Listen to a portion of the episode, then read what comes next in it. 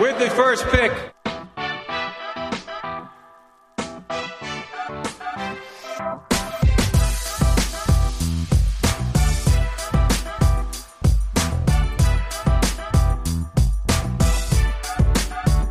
Welcome back into another episode of the Daft On Draft podcast. Again, last week we talked a little bit of combine, free agencies underway. We're going to work through our um, our linebacker rankings. We're down to linebackers, running backs, and quarterbacks. Um, so we'll get to linebackers today. Uh, we also have some N F L draft, you know, big trade news to, to go over. But before we get into anything, again, Devin, we're here. How are you, man? Good. Just trying to, every time I pop on Twitter, there's three new uh, free agency deals, even though they're small. So uh, just trying to keep up, keep up with it. Um, went somewhere today and I was like, uh, maybe I should check. It's been, it was like twenty, twenty-five minutes. So I was like, oh, maybe I should check, see if anything Philly related. And then the Eagles re-sign uh, James Bradbury to a three-year deal, which no one saw coming. So it's, it's a wild week, man. Uh, to, it to is. It's, it's a wild week. It's because it's moving so slow and then spurts and it's moving so slow and spurts. Like last year, like Schefter and Rappaport were dropping twelve oh one bombs, like on, on, and then like, it's like, all right, it's twelve fifteen. All right, it's twelve twenty, it's twelve thirty. And it was like probably twelve thirty before that T J Edwards, the Bears deal came out. Like we waited a long time for that first deal. And I just, I, like, I just sat here refreshing, refreshing, refreshing. So, uh, I think teams are a little more worried about tampering and a little bit more worried about fines and losing picks because the N F L has kind of picked up on it over the past couple of years. So, oh, for sure. Uh, but it's been a, a little bit slower, a little bit slower. Um, so uh, we don't need to, again, we're a draft podcast, so we don't need to talk uh, too much about, about free agency. But Devin, there was a big, big trade last week, right on the, the verges of free agency, as the Chicago Bears struck an agreement with the Carolina Panthers to ship out the number one pick. They fall back to nine and pick up a ton of assets, including wide receiver D J Moore, who uh, I saw a stat, he's twenty-five years old. Uh, where D J Moore sits right now in his career in receiving yards, he would be the best wide receiver in Chicago Bears franchise history. Yeah, that's that's pretty crazy. Um, but yeah, I mean, the the trade itself, we heard rumblings of Carolina being interested in, in one at the combine. Um, a lot of people were expecting the Colts to make the move, but even the Colts people were like, uh, I, we don't think so. We don't think it would be us that make the move. And Carolina swoops in and gets the number one pick. Now it's who are they going to pick? I mean, everyone expects it to, to be C J. Stroud and probably should be C J. Stroud, but of course there's a Anthony Richardson allure. Uh, maybe they like Bryce Young. I, I would be very surprised if they if they chose Will Levis out of all four. Mm-hmm. Um, so to me, I think it probably comes down to Stroud or Richardson. So we'll see what they want. Uh, I mean, they've gone the Richardson type of archetype before, obviously, with, with Cam Newton and what he was able to do with Carolina. So we'll see. Um, they they certainly have their work cut out for them because, uh, I mean, D J Moore departing that room is, is certainly not going to help the uh, quarterback coming in. Um, I know they got Terrace Marshall and some other guys on that roster, but um, they will definitely need to be active either via trade or via uh, the draft in terms of uh, bringing some more uh, receiver talent. But it, sh- it was certainly a, a big deal and, and, and shakes up things. And finally, the Bears are we can stop talking about them possibly replacing Justin Fields. Right, right. This haul, though, again, we talked a little bit about it. D J Moore, the ninth overall pick. The sixty-first overall pick this year, a twenty twenty-four first rounder and a twenty twenty-five second rounder. Uh, and D J Moore had offers for a first round pick at the deadline. So that's essentially another first round pick. So the, the Bears came out pretty handsomely here, came out pretty handsomely. So again, we know Carolina's going for the Panthers. They're going for quarterback. Uh, I don't buy any of their, oh, we could trade down if, you know, we feel confident we can get our guys somewhere. No, they're not. That's, that's, that's bogus. Uh, they're, they're sitting at one. They're taking a quarterback again. I tend to think it's probably C J Stroud as well. Um, That's a lot of assets to gamble, uh, I would say, for an extreme outlier, the way that Bryce Young is an extreme outlier with the size. Um, again, he's a really good quarterback, and I don't think we can we can really debate that, but, man, he's tiny. So I, if if they're going to go that way, and looking at the the mold of quarterbacks that Frank Reich has worked with, uh, he thrives with, with pocket passers who have the, the ability to create a little bit, but uh, I don't know if what we saw in, in Indianapolis is a really good representation, because he always got stuck with vets. Like, uh, he, he advocated for Carson Wentz, so that one's kind of on him. But, like, he got stuck with Jacoby Brissett and Phillip Rivers and Carson Wentz. So it's like, yeah, get this. And then Matt Ryan this year, you know? So, like, I don't know if this guy's ever had the chance to actually mold a quarterback, but I think C J. Stroud and Frank Reich is a is a tremendous pairing. Uh, but now we get to talk about a little bit about, like, what's Chicago going to do at nine? And again, we're in the midst of free agency, and Chicago has a ton of money still, so that can really alter things as well. Like, Orlando Brown is still on the market. They were interested in Mike McGlinchey, so they could pay a, a, an offensive tackle and decide they don't want to go there at nine. But uh, as it stands, they still need an offensive tackle. So, Devin, what do you what are you thinking that the, the mindset of the Bears is heading into that ninth overall pick now? Yeah, I think they I think they're going to continue to be active in, in the kind of the, the rest of the tackle market and see what they can get for possibly Orlando Brown or Uh, whoever's left. But I mean, if they don't get a, a tackle in free agency, I, I think they should strongly consider taking one at nine. Um, Paris Johnson Junior seems like a ready-made fit for that team. Um, obviously, teammate of Justin Fields uh, back in the day. Um, so I think that would be a great option. Maybe they go the Skoronski route and have a guy, you know, people debating whether he should be a guard or tackle, but I think he, he could be a pretty good left tackle uh, for the Bears, uh, someone that's, that's going to come in and be ready to play and uh, compete at the highest level. So to me, I think those are probably the top two options at tackle-wise, but there's always you can bring in another receiver. You can get a Jackson Smith-Njigba and, and really go all in on uh, your weaponry. So they, they have some good options at nine. And then obviously they, they don't have to get in the receiver class at nine. They could wait Uh, into the second round. Obviously, they have that sixty-first pick now, too. So you're going to have some pretty good day two receivers as well that you can add to the crop that, uh, you know, could be really good uh, alongside D J Moore. Obviously, Darnell Mooney, too. Um, Chase Claypool is is in that mix. So they, they have a good assortment of receivers uh, on, on staff already.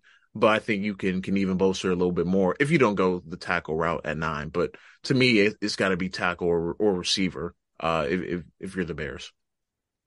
Yeah, I agree. I, I think edge is a little bit sneaky as well. They just signed, you know, they signed a defensive tackle and DeMarcus Walker, but they're still missing an edge. So I think that could be sneaky. Right now they have Dominique Robinson and Trevis Gibson, two day three picks, you know, at edge. And, and you know, the talk of the combine was the Bears like Tyree Wilson.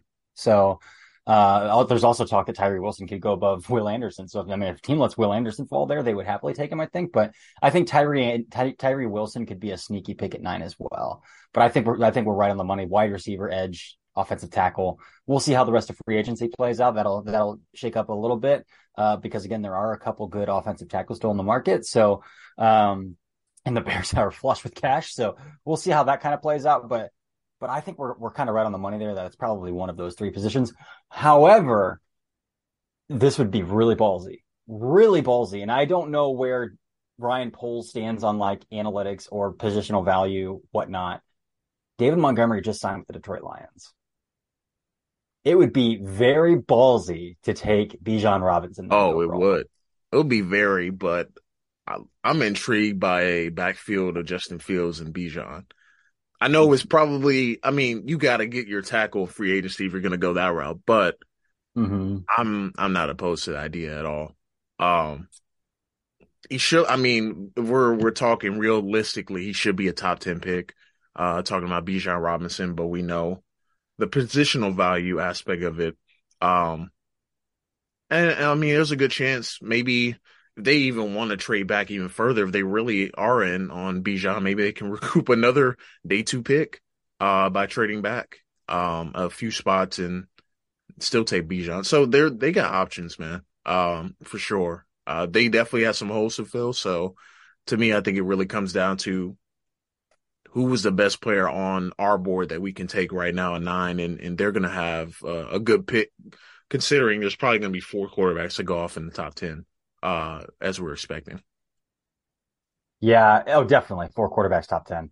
I think Levis is the odd man out of the top. You know, I think I do think it's going to be quarterback, quarterback, quarterback. I think Arizona would be silly not to trade back. Silly not to trade back. Again, you're without your starting quarterback for a good chunk of the season. Uh, it makes no sense not to stack assets for next year because you're going to have a high draft pick next year. So, uh, I think they would be dumb not to trade out of three, and I think we will get that. I think Indianapolis is is. maybe going to get a little trigger happy. Uh, they're kind of floating some stuff out in the media right now, like, oh, they might not even take quarterback this year. They're not sold on any of these guys. And I think that's just some a little bit of media smokescreen to, to see, like, well, what if nobody trades up? Like, what if we can convince nobody to trade up to three because they don't think we're going to – but I don't think anybody's going to fall for that. Chris Ballard's on the hot seat, and they're going to take quarterback. It, that's pretty much what it comes down to. But uh, very interesting stuff, man. We got – I mean, I don't think that's the last trade. Obviously, we just talked about the Cardinals, so – Uh, this stuff could really shake out. Now, again, the combine's over. Free agency is into day two. Uh, next week, we could do a, a, a mock draft again and, and really, like, what are these teams' needs after this and, and kind of what do our big boards look like after the combine as well, and, and kind of meet match those and, and marry those into a mock draft. So I'm really looking forward to that. But again, uh, we are moving on to linebackers. Again, we have done every other position outside of linebackers, running backs, quarterbacks. So we are getting there. Uh, but again, linebackers today, Devin, outside of the top two guys, man, I don't like this class at all. I don't know if you feel that way, but like outside of those top two guys, like we're talking mid day two guys, early day three guys that you really just need to find a fit for. Um, I don't know if you felt like that, but but it was it was kind of boring for me to, to watch these guys and, and kind of grind through that. Yeah, because like all of them, a good bit of them are not like. They're not traditional linebackers in the sense, you know, like a lot of them are, are playing overhang, playing kind of stack position. And then at the point of attack, a lot of them are going around blocks. They're not really taking on blocks as well. Um, they're not really doing the things you see, like the, the top notch linebackers and even some of the pass as well um, have done. Like you think about some of the other classes we had in, in linebackers in the classes we had, like, you know, like the Devin Lloyd class, like, you know, you, you just gotta. It, it's it's kind of difficult because like these guys are gonna be specific scheme fits. Uh, you know, after the top two guys, and and then you're really gonna have to get creative with how you deploy some of them. Some of them are good blitzers, but but don't bring a ton else. Some are uh, a little bit of pass rush, a little bit of uh, coverage ability, but but aren't the the greatest in the box. So it really really is like choose your flavor and uh, choose your fit. Um, because because I mean, pretty much three through like seven or eight, you can kind of stack them depending on on what your preference is for linebackers. Yeah, yeah, I think I'm there with you again. I, I tend to, especially in today's N F L, and it's getting a little bit different. You know, this last season was the most successful running season, rushing season that we've seen uh, in a little while. Um, so again, we we could come back a little bit um, to some more, you know. Throwback physical linebackers, but as teams are playing eleven personnel and really airing the ball out, look look at the offenses that are thriving in the N F L right now. It's like teams that are running eleven personnel, a lot of shotgun, and just throwing the football over the field. So I've kind of tended to lean towards like if you have pretty good coverage ability, I'm going to bump you up my list a little bit. So uh, to where you know five six years ago, we're probably not talking like that. Um, so just a little bit of, of my philosophy, but but before you know that's probably enough talk about. Anything other than our rankings, Devin. So I'll let you go first. Who is number five on your list? Yeah, so number five for me is uh, Texas linebacker DeMarvion Overshone, um, former safety uh, that that switched to linebacker a couple years ago. I uh, actually talked about that story at the Combine. Um, he had some dogs in the secondary. It was like Caden Stearns year, and they had a few other dudes in the secondary uh, that he was playing alongside. And um, you know, conversation between he and uh, defensive coordinator and, and Tom Herman at the time. Um, just to, to make that decision to, to switch. Um, I think it suited him well. I think he otherwise probably would have been a probably a late day three pick at safety because he he's not the, the fastest guy, the most explosive guy, but but he can he can move. Uh, he can get from point A to point B pretty quickly. I played a lot of the the overhang, a lot of the the will linebacker role at Texas. Um, they deployed him in pass rushes. Uh, they let you know they dropped him and, and played him in man coverage and. Against running back. So uh, just off the bat, I like kind of the the diversity of usage of his ability, um, having that that safety background, being able to cover ground and cover space uh, and coverage. Uh, I thought his eyes were pretty good and, and getting dropping the zones and uh, getting into passing lanes. Um, I also liked his ability to kind of redirect and, and find the football um, kind of like outside the box on screens. A lot of times he's flying down the line of scrimmage and uh, being able to Uh, make plays outside the box and uh, a little bit outside his frame. Uh, where I have problems with them is is obviously he's not going to Uh, it's going to take him a little bit to to be a a true uh, attacking downhill linebacker. Uh, he he just doesn't take on blocks well. Kind of moves around him a little bit. Uh, thought his his hand usage could have been better uh, at the point of attack. You know, there were times he did shock the offensive lineman, uh, but just struggled like finding the football, like stacking, shedding, and uh, getting mm-hmm. to the ball. And there were just times like when he did do do it, he would. Like kind of arm tackle, or, you know, he would just didn't give the greatest effort, you know, getting off of blocks and, and making or tracking down the football. The effort and the motor are there. Um, I love that ability. Uh, like I said, the coverage ability uh, to do that and, and find drops and getting to passing lanes are there. Even rushing the passer, he has some pretty good, he's a pretty good spin move. Um, but, but just overall, just the in the box Uh, ability just was lacking a little bit for me, and, and why he ended up at number five. Yeah, Overstrom landed outside my, just outside. He landed at six for me, and and predominantly because of that. Uh, most of his reps, most of his good reps, my favorite reps of Overstrom, I should say, came at overhang, came in the slot, you know, came off the edge as a blitzer. So I think there is a good amount of versatility to his game, but at the end of the day, we're talking about a linebacker, and I really struggled with his eyes uh, when he was stacked at the second level. Um, so I think there's a pathway for him to see the field. I think he could be a will, uh, but I think he could be a dimebacker. I think he's probably going to really have to fight his way out of the field early in his career, though. Um, so to me, that that screams like fringe top one hundred player. Um, probably fourth round range is, is where I would feel most comfortable with him. Um, so just outside, just outside my top five for a lot of the same reasons that that that you said. Um, For me, my five uh, is is my boy Dorian Williams from Tulane. Um, he's a bit of a throwback. He's a bit of a throwback. I love the turf tape, wristband, no gloves, dreads hanging out the helmet. Like, he is just aesthetically one of the best looking linebackers on the field. Uh, and his play kind of backs it up, man. Like, I, I do think he struggles to to stack and shed. I think his eyes are pretty raw. I think he he just t- tends to. to get shot out of a cannon uh, and go balls to the wall into his gap. Um, so I do think there's there's some room for improvement there, but that dude is not afraid to lower his shoulder. That dude has heavy hands.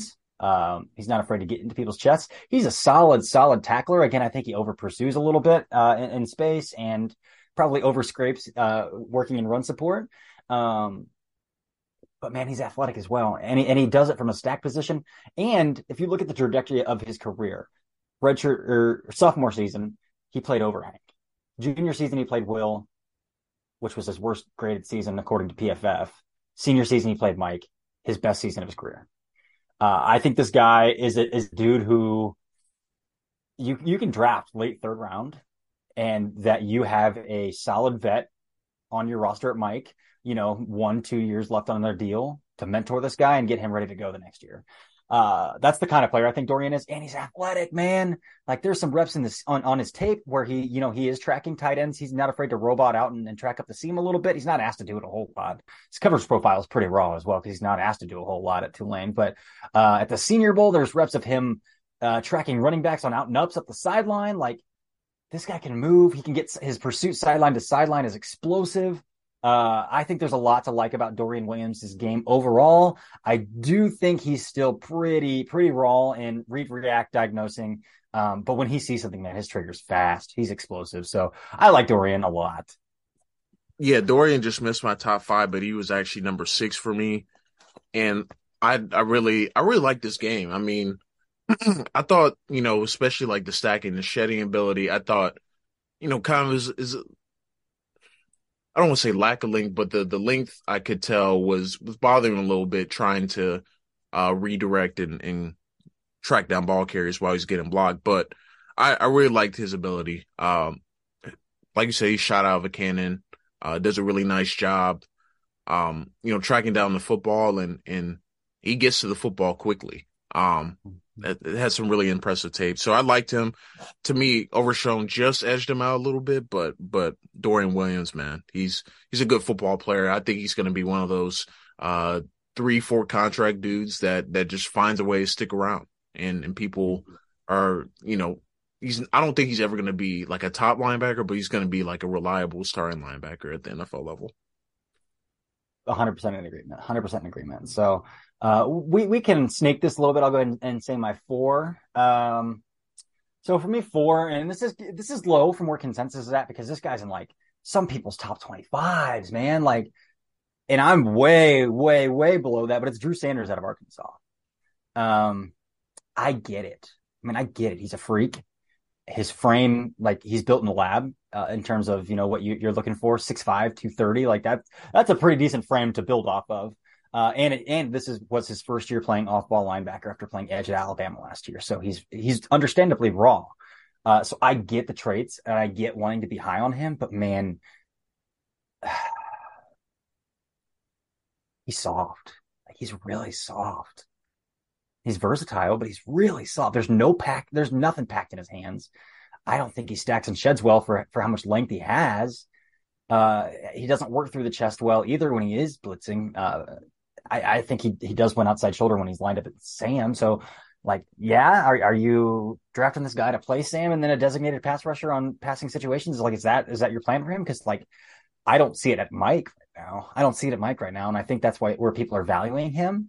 Um, And even at Arkansas, man, like his his coverage profile is slim. I don't think he – I saw a rep of him either not covering a running back out of the backfield or sitting hook curl or spying. And that, that was that was pretty much his entire coverage profile. So I get the traits. I get wanting to be high on Drew Sanders, but man, is he a massive, massive proje- projection right now. And that's just ah, – that's really raw. Like that's really, really raw.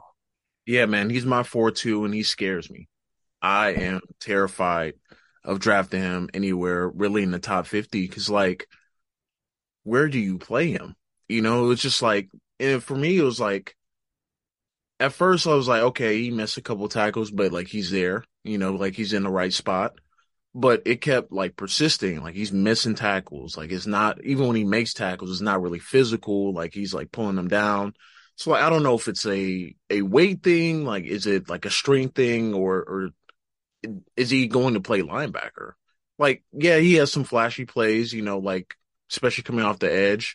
He had an interception uh, that that was really nice, but really outside of that, like I was finding there was like several like like several dozen plays sometimes in between his like his best reps, and it was like I don't know how much can you bet on that. You know, like it's it's such a projection, man. I I like Drew Sanders' athletic ability.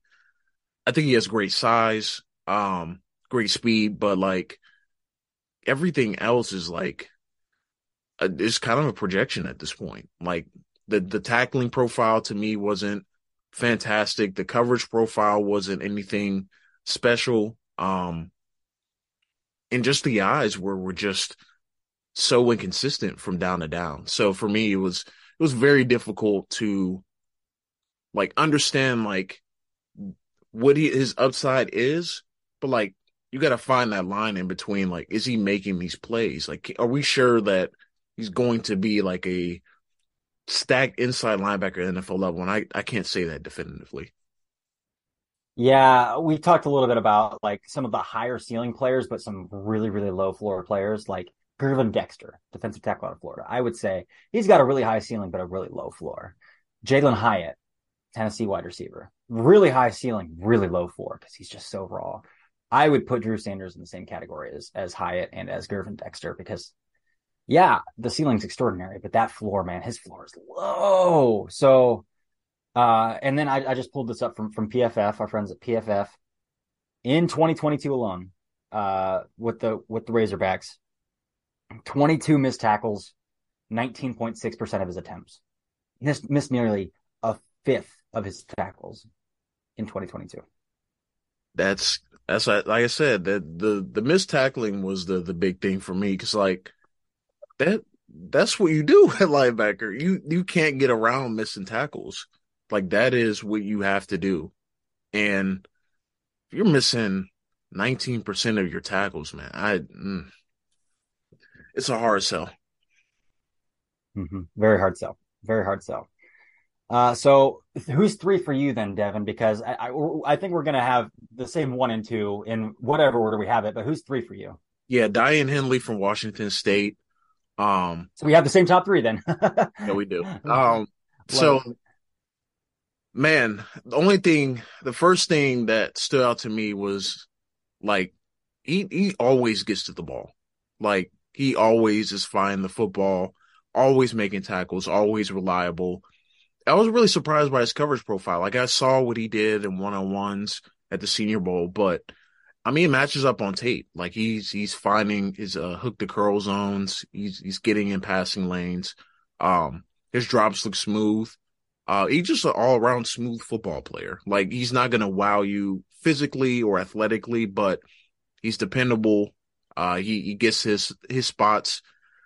The age is really the only big thing. Uh, I believe he's, well, he's twenty-four years old already. Um, so, you know, that could – I think it probably makes him probably a mid-day two pick already, uh, just by that age. But look, I, I think he's going to be a, a reliable linebacker at the N F L level. Um, I really had, had very few things that, that I didn't like about his game. Um, stacking and shedding was, was a little inconsistent, but really, I think no one in this class like is excels at that, and, and you're you're just beating dudes to the spot at this point. But I, I really liked his profile in general. Uh, the Senior Bowl really gave me a, um, you know, kind of an introduction to him and what he was able to bring to the table. And you go back to the tape and it matches. So I, I really had no complaints about him. It was an easy uh, number three for me uh, with Henley. Yep, I'm right there with you at three, man. Again, he will be twenty-four in November. Um, so he's a sixth-year player. Uh, started out as a wide receiver at, at Nevada. Uh, after two years, made the switch to linebacker at Nevada, uh, and then transferred out to Washington State this season. Um, so, and, and those instincts and coverage show up. Like, I talked to him a little bit about that at the combine. Like, how do you, how do your instincts as a wide receiver help you in coverage? And he, he chopped it up for me a little bit, and, and it shows on tape because uh, he's, he's very good at anticipating uh, route concepts. He's very good at understanding, like, I'm passing this guy off here. I'm probably getting this right behind me. Um, very smart player, very smart player. And talking about Drew Sanders tackling attempts, here's Dan Henley's. He missed five tackles in all of twenty twenty-two, five percent of his attempts. So a much better tackler, a very good tackler um, by the standard. Um, so he's got that coverage profile. Again, a little a little light uh, in terms of stacking and shedding, in terms of um, what you want to see at the point of attack. Uh, but again, he's a firm tackler. He's great in coverage. Uh, I think he's athletic, and he's fluid in space, man, too. He's real fluid in space. So uh, Dan Henley, I also have about a, a mid a mid third on him, so mid day two grade on Henley, and I think that's that's a great spot for him. Um, just a really smart, energetic player, uh, and he was fun to talk to at the combine as well, man. But um, yeah, I have Henley sitting at three as well. So, uh, and this might be where we get into a little bit of discrepancy. And for me, the the difference between these two and one, let me pull this up real fast. Um. Is zero point zero four seven on my grading scale, the difference between them. Uh, there's two players on my big board in between them. Um, but number two for me is Trenton Simpson uh, from Clemson. Uh, I think Trenton Simpson has the highest ceiling in the class. Again, he's explosive, man. It, explosive. Uh, when he triggers, man, he's he can get boundary to boundary. He can play in the slot. He's he's pretty good in coverage. Um, I think his eyes are a little a little rough sometimes, but but when he does read react, like, his trigger is unbelievable. Uh, and I think some people want to compare him to, like, a Jeremiah Owusu-Koramoah. Like, oh, he's undersized and he's kind of an overhang and he, maybe he's a safe. But, like, this dude's six three, two thirty-five. Like, he's a big dude. He's a big dude. So I, I think that's uh, – he, he's very firmly a linebacker, and he's not an overhang. I think he's a stack backer. He can play stacked at the second level. If you need him to kick out to the slot, he can do that on some reps as well. I think he can be a tight end and a seam, a seam eraser. Um I have a high second grade on a high second round grade on him. Um, so a, a, a borderline first round grade. So these top two guys I really like. Um, but Trenton Simpson's going to come in at, at two for me, and I do think he probably goes first round. I think he's he's a pretty good bet to be the first backer off the board. Um, but there is still just a little bit of rawness to his game with his eyes that make me hesitant to stick him at one. Um, so I've got him at two right now. Yeah, for me, he's uh, he's higher on my list. I have Jack Campbell from Iowa, number two. And we were uh, talking about this before we started recording, but uh, Campbell probably has probably the best, I would say, eyes, especially like recognizing route combinations in the class, probably, I would say. Um, and for me, he was just phenomenal at, at finding dig routes, at, at finding crossing routes. Um, it was, it was a rare time where a linebacker was like physically like turning and like finding routes, um, that, that you saw on tape, and, and he was anticipating it, and could tell he does deep, uh, film study. Um, and he's six five. I mean, he's a big dude, um, that moves ex- extremely well for his size, um, able to beat dudes to the point of attack. Uh, obviously his Ohio State game is, is lauded, but I think his Purdue game is just as good, um, in terms of, uh, his coverage ability and what shows his coverage profile. Um, for me, it was like very, very tight between him and Simpson. Uh, I think it was like one point two points separating the two. Um, but for me, with Campbell, I thought he did a pretty good job of, um, stacking and shedding, um, and, and being able to, uh, you know, stick with, with running backs and, uh, tight ends in space, especially. Um, I think sometimes he, his over aggressiveness was used against him a little bit, especially in that Michigan game. I think he's ready to attack downhill so quickly that sometimes he can, you know, the, the end arounds and, and some of the, the, the eye candy can get him a little bit, uh, just cause he, he's ready to attack and get downhill. Um, so I saw that quite a bit. He was a little bit out of position, especially in that Michigan game, but, uh, overall, I really liked his ability to, to, once he was in making drops in coverage and getting in the passing lanes, uh, he, he was effective. Um, and he was effective giving all blocks too. Uh, he was taking on guards and tackles, uh, and stacking and shedding. So, Uh, he, he is certainly, uh, I would say, probably the most complete r- linebacker right now, uh, compared to Simpson, but I do like Simpson's upside and, and, uh, his, uh, his physical profile a little bit better than I do Campbell's, but, but I like Campbell's game, man. Man, I'm right there with you on Campbell. Uh, and that's, I, I, I every year, man, I fall for linebackers who aren't afraid to get downhill, meet offensive linemen at the point of attack, and stack shed at a high level. Uh, last year was Leo Chenal. Leo Chenal was my linebacker one. And guess what? He, him or Chad Muma maybe, but like he was probably the best rookie linebacker a year ago. Um, even though he was taken almost at the end of the, at the end of the third round, like, and I just had that same feeling about Jack Campbell, different players. Again, Leo Chenal was used a little bit more as a designated pass rusher, asked to be a bit of a battering ram through the A gap quite a bit for Wisconsin. But I thought when he was asked to kind of drop into coverage, he showed a good profile that I could project. Uh, I don't have to project with, with Campbell um, because his co- coverage profile is much better than people led me on to believe before I turned on his tape. That Ohio State game is one of the best games I've watched all cycle. Uh, Jack Campbell versus Ohio State. Um, any prospect, any position, that is one of my favorite tapes I've watched. Um, he's so freaking smart, man. He's unbelievably smart to just understand route concepts, to feel out digs, hooks, posts behind him, and get in passing lanes. Like, it's unreal. Um, and again, I, I think there some people had athleticism concerns, and he came out of the combine and said, like, what what athleticism concerns? So, uh he checks every box for me that I would look for in a linebacker. Again, the coverage profile is there. Uh, people might say it's raw or it's incomplete, but I think it's there. I think it's there. Uh, getting downhill, it's there. Getting sideline to sideline, it's there. Like, this guy checks every box for me. So I, I don't have any concerns. I think, again, he's smart. His eyes are, are very keyed in, uh, very refined. Like, if I were a G M, I would probably take Jack Campbell as the first linebacker off the board if I had the opportunity to. But uh, again, because I think he can be a, a three-down Mike who has the ability to to rotate down the seam when asked to. Um, even if those are kind of rare on tape, he, I mean, it's on tape though. Like, it's it's there. Um, he checks every box, man. Every box. Again, him and, and Simpson are close, but man, I really like Campbell. Heavy hands, firm tackler, sideline to sideline, athletic, big, like. Everything, every box checked. So um, I was blown away by Jack Campbell. Yeah, he was he was a good player, man. Like I said, the, the Purdue game really kind of opened my eyes because, like, you know, at first, like, you know, like the the thing about the Big Ten, man, is like outside of, like, the Purdue and Ohio State tape, not a lot of teams are throwing uh, throwing like they are. So, like, to me, those are, like, the two games, like, I wanted to see because, like, I knew they were going to test him, uh, especially over the middle of the field.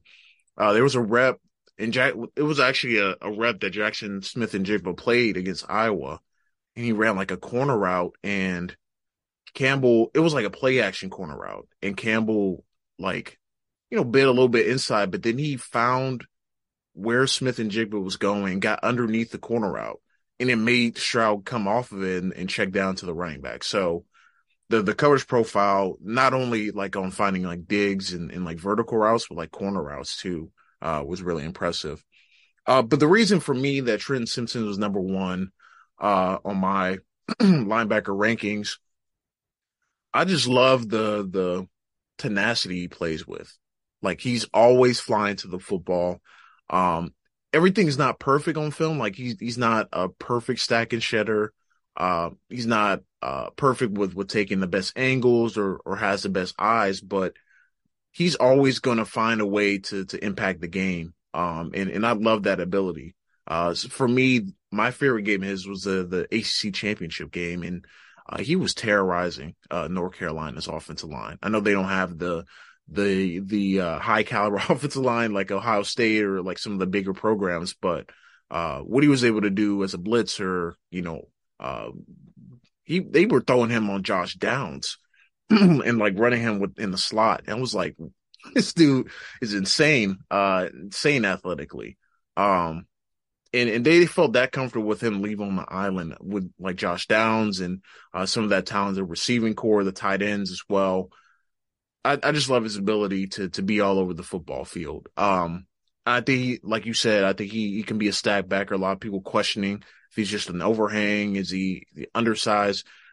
He fits in the box, man. Um, for uh, the Florida State game was a little rough at times, just like getting off blocks cleanly. But even in that game, he's still making uh, flash plays. So for me, w- once he puts it all together, Uh, his eyes, you know, improve even better. I'm I'm betting on his upside to to be, uh, you know, one of the premier linebackers in the N F L. I think he, he can get to that level. Yeah, I mean, it's it's razor thin for me, man. I, I mean, I really like his explosiveness, his trigger, uh, his ability, his athleticism. Again, he puts his butter in space, man. Like, oh.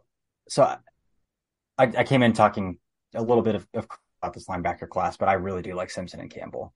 Uh, I think those are are both probably day one starters who uh, are going to make an impact on a defense. Um, it was razor thin, razor thin. Um, Devin, who are uh, like one or two names that are, are pretty popular names that that just wound up wound up a little bit outside of your top five? Yeah, uh, I'm gonna start with Noah Sewell from Oregon. Um, man, it was such a puzzling watch to to sit down and watch his film because like. Everyone was talking about him as maybe a top five, top ten player coming into the year.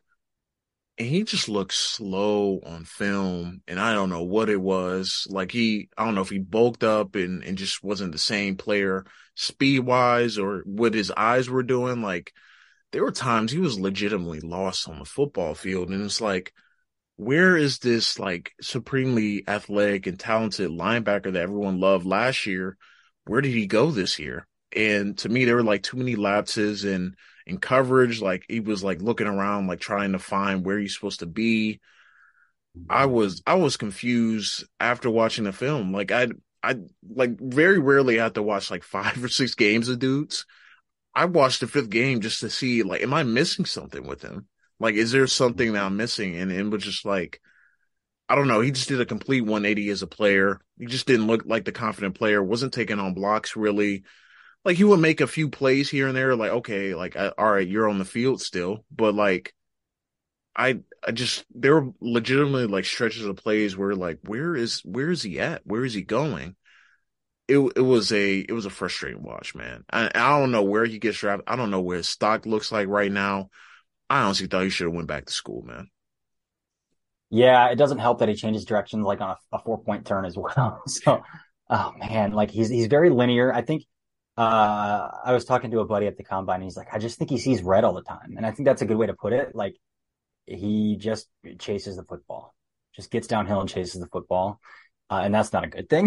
um, a lot of the time. So yeah, I mean, I, I put a fourth round grade on him. Um, And mainly that's because he came into the combine and, and did some things I didn't expect him to do at the combine. So um, it's rough because, again, we, we were talking about this guy as a, as a top ten, top fifteen player this summer. And now we're like, oh, this guy's not going to not gonna get his name called in the top one hundred. Like, that's that's where we're sitting. Um, yeah, that was rough. Um, another one for me, again, I hit Overshown. You hit Williams. Um Owen Papo and uh, Henry To'oTo'o, um, two guys out of the S E C. For me, Henry To'oTo'o is, is uh, he's a cat with a laser pointer. Like, that dude will sniff any sort of misdirection and chase it. And that's that's a huge liability. Um, it doesn't help that he's not very physical and then went out of the combine and didn't test very athletic. Um, I'm just, I'm not on board with, with To'oTo'o. The way that, that I've, I've seen some others, like, he's not physical. Cat chasing laser pointer, no coverage profile, like no versatility really. Like, you're not going to stick that guy at overhang. You're not going to play him at Sam. Like, he's either at Mike or he's not on the field. So is he going to be on the field? Because I I struggle to see it. Um, and then Papo, a freak athlete, man, freak athlete. But some of those same coverage things that you saw with uh, Sewell, I saw with Papo, like. He's kind of turning his head, looking both ways, trying to, like, see people behind him instead of kind of feeling out things naturally. Um, and then his physical play strength doesn't show up. Like, his physicality, his his athleticism, his brute force that he that he has, obviously, as an athlete, just doesn't show up on tape. Doesn't show up on tape at all. I don't see heavy hands. I don't see a guy who can stack shed. I don't see a guy who can deconstruct blocks. It's like, it honestly looks like he's playing the game in slow motion a little bit. Like, he's not playing full speed. Like, there's still a mental lapse there where he's not playing full speed, uh, and that's evident on his tape. So those two guys really stick out to me as well. Yeah, Papo, I felt the same way. I just his eyes were just so inconsistent. Like, that was even before I started watching him, or like I was watching Derek Hall and uh, Leota. Um, like, it, you could see him just like running, like chasing misdirection, and like the the plays going the other way. So it's like. The physical tool there, I think he's he's probably I, I could see him going the first three rounds because the team wants the athleticism on on his team. He's going to at least be uh, a high level special teamer, um, for sure. Uh, just on that those physical gifts alone, um, but it's it's going to take some time uh, with Papo for sure. Uh, one more name I want to bring up that uh, we talked about this. Or we talked about this player. Uh, I Ivan, know who. I know who it's gonna. Yeah, yeah. I knew it was gonna be Ivan Pace Junior Man, I knew it. yeah, so it, I feel like we would be remiss not to talk about uh, Ivan Pace and um, because like, look, I mean, people they're gonna love him. They're gonna love his his uh, personality, uh, his physicality, um, but. It, it, I think we, we we both know where I'm going with this. Um, he is a blitzer mm-hmm. uh, that that does not. How can I say this? Um, he does not thrive moving laterally, um, mm-hmm. and, and and redirecting. Um, and you know, there's going to be a role for that at the N F L level. Like they just want him to attack downhill and and blitz and and cause havoc, but like. I just don't know what to do with him, man. Like it, it is so difficult to figure out what, what to do with Ivan Pace. Cause it's like, I feel like teams are going to love him. Love is, you know, just the way he plays, but like how playable is that is my question. So. Again, it makes sense. I had the same feelings with with uh, Cincinnati's Mike Backer last year, the middle linebacker last year, and Darian Beavers, because I also felt like, oh, this guy's a designated pass rusher. Like this, this guy just comes downhill. And I was like, Darian Beavers isn't Sam. And people were really high on Darian Beavers, and I, I wasn't one of those guys. I was like, this guy's stiff. This guy's, I mean, he's long and he's he's he's got some nice explosiveness, but like, wh- what does he do other than come downhill? And I feel the same. And again, it's this definitely Cincinnati scheme thing, but like. Those are even more exacerbated in Ivan Pace, who's five ten and two hundred thirty pounds. Like his body type is tiny. There's a reason he didn't test at the at the combine. There's a reason he didn't do a damn thing at the combine. Like, uh, so like I think like if this guy's gonna see the field, he's gonna be a base Sam backer, and like that might be it. That might be it, man. Like he's he's kind of fun to watch on tape, but like I don't see what's going to translate. And like when he does read react, and I mean his stat pads are amazing. Like he's got a ton of tackles to his name, but like they're all like three or four yards off the ball. Mm. Like he's not initiating the point of attack. Uh, when he is forced to play and kind of read react from the second level, it's like, oh, these are all three, four catching off the line, like off, off the ball here. So like, ooh, I don't know what I don't I don't know what translates. Again, we'll see if he does drills or if he tests at, at, at Cincinnati's Pro Day, which I think is next week. Um, man, I, I just I don't know what he does at the next level. Yeah, the, to me, the the the game that shows that the most has to be the Tulane game. Like him, like one one on one in a phone booth with Tajay Spears is like, all right, like I get. Tajay Spears got him on skates. Yep. Yeah, oh. I get. It, there was a play at the. It was like a no. It was a Wildcat play, and it was basically both. It was like Oklahoma Drew. Both of them like meeting in a phone booth, and he had no chance. Yeah, it's rough. It's rough. He's a purely box player that if you get him to space, like you're you're in trouble. Like you're in trouble big time. So, oh, I, I just I he'll get drafted. I think I have a I have a sixth round grade, a fifth round grade on him. Somebody's gonna like him, but like, let me look up something real fast. I want to see if he even played special teams at at Cincinnati. Because if if he didn't, like, then like, how are you gonna get on the field? How are you gonna get on the field? Okay, he played field goal block and a little bit on punt return, but that was pretty much it. He didn't even play on a punt team. To me, he feels like one of those... Three snaps on punt coverage in the bowl game when they had a bunch of people opt out. Oh, man. That's the only punt cover- coverage snaps he played the whole season. Yeah. Uh, yeah, I... Mm. I, I don't know, man.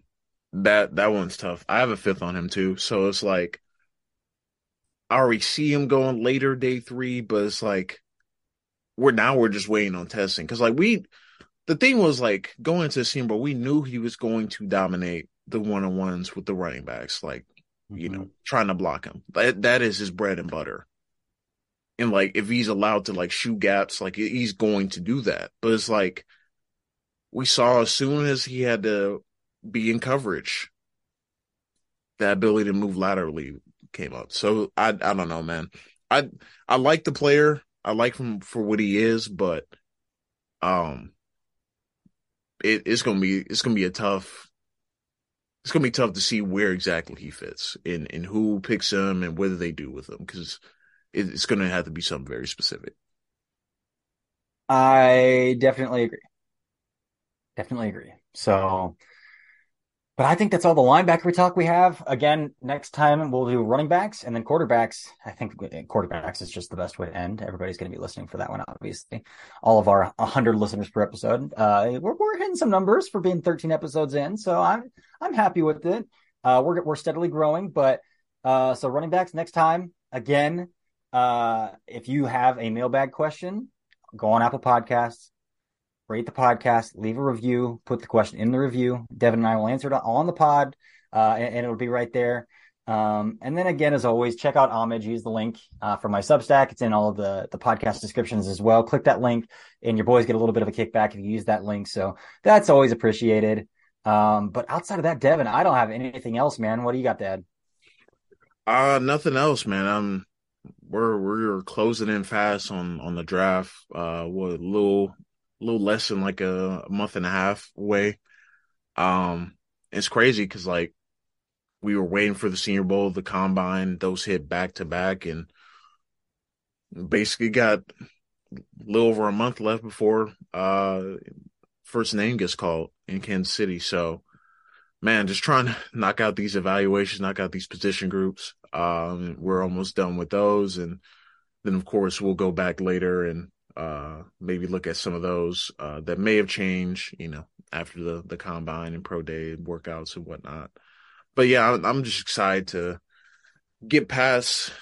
I'll be excited once we finish talking about quarterbacks, our, our quarterbacks episode, and uh, and really get in get into some fun content we have planned. So uh, looking forward to that, man. Absolutely. All right. Well, until next time, I'm Corey, he's Devin, and this is the Daft On Draft podcast.